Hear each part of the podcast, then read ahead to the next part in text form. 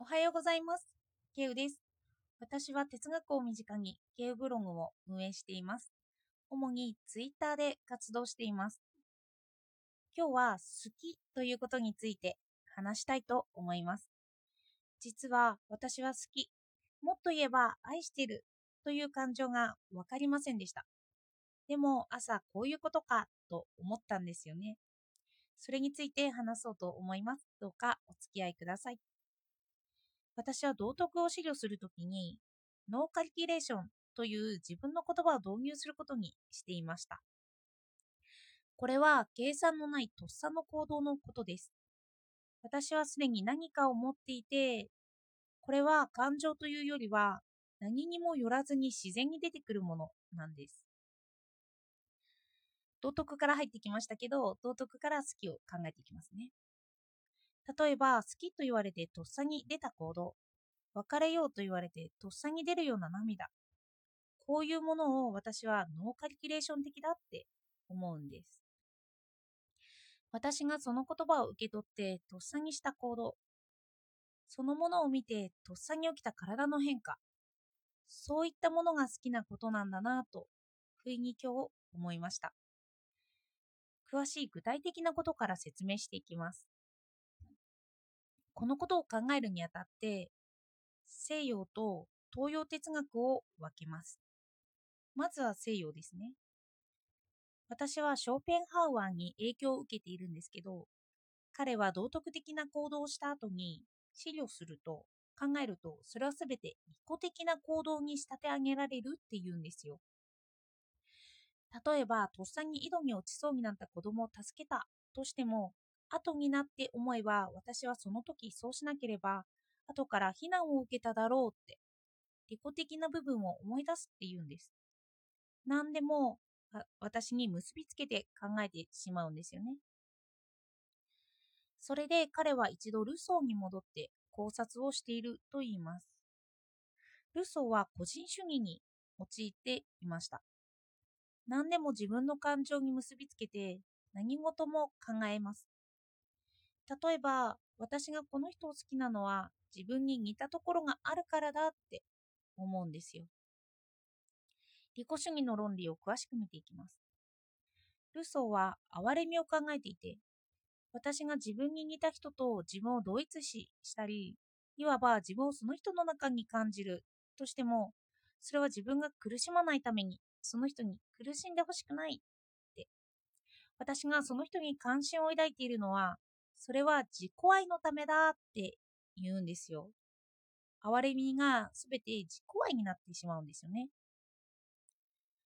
好きな人だろうなと自分の中で思ったとしますね。で、それを考えるとします。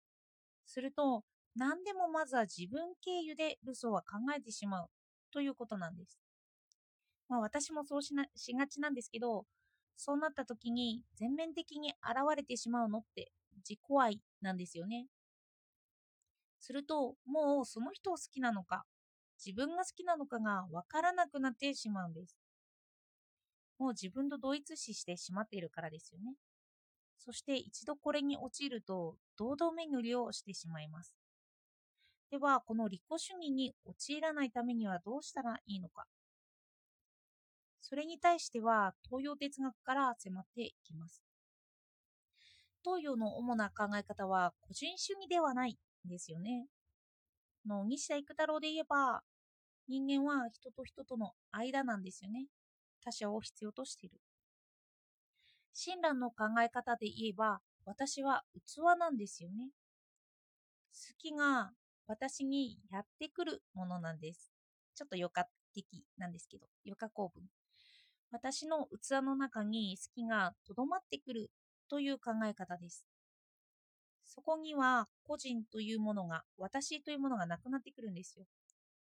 私がいなくなったとしても器がなくなるだけなんですよね。そして東洋的な道徳の捉え方はノーカリキュレーションなんですよ。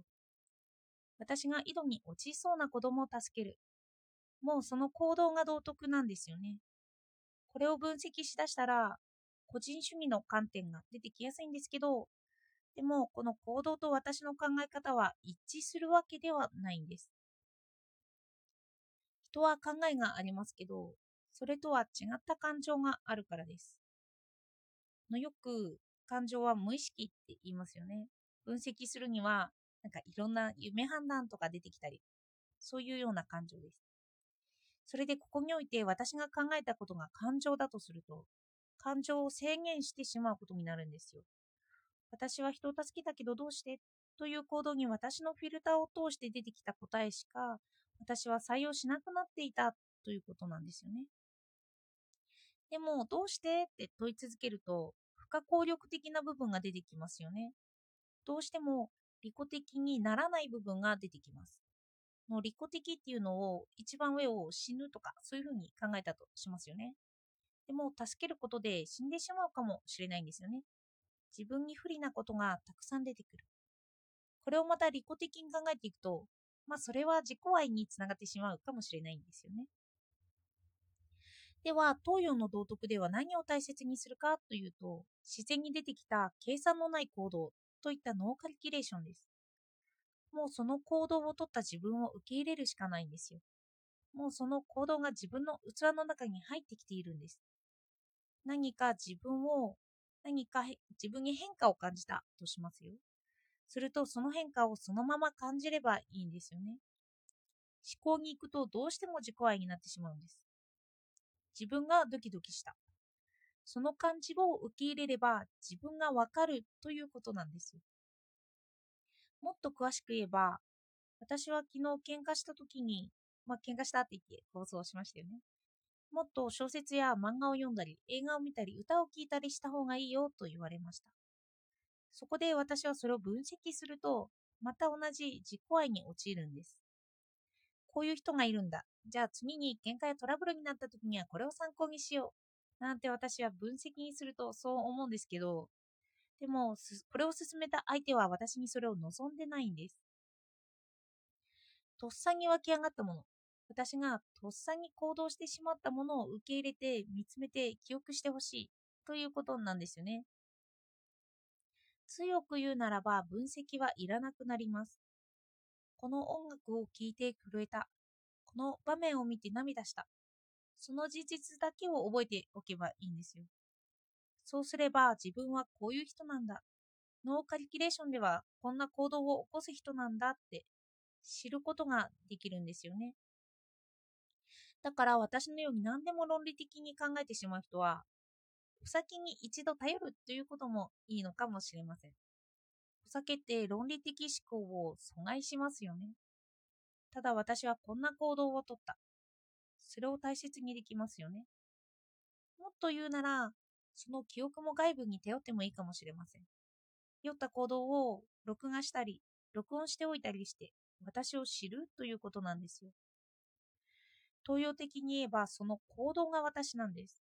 他からの何かを受け入れた私です。そして初めに戻って私はどうしても好き、愛しているという感情がわからなくなりがちなんですけど、その対象を目の前にすればいいということだけなんですよ。私の子供を抱きしめてみればいいんです。もし子供はいなくなったらと思いながら抱きしめてみれば、その時に涙が流れるかもしれない。その時にその手を掴んで離したくなくなるかもしれない。もうそれは子供を好きだってことなんですよ。これを自己分析という自分のフィルターにかけていくと、私は自分を投影したから好きなんだって、どうしてもそうなってしまうんですけど、だからそこは考えずに感じるという言葉がしっくりときます。考えずに感じることで自分が分かってくるということなんです。私は冒頭であえて好きということと述べたんですよね。感情がわかるわけではなく、好きということがわかると。何か行動を起こすような何かが私にとってわかるということです。感情はもっと考えなければいけないんですけど、好きということを考えてきました。私は自分を知るためにノーカリキュレーション、とっさに起こした行動を見つめながら、記憶もしながら、私も私を分かっていきたいなと思いました。今日は好きということについて話しました。では今日もお聴きいただいてありがとうございました。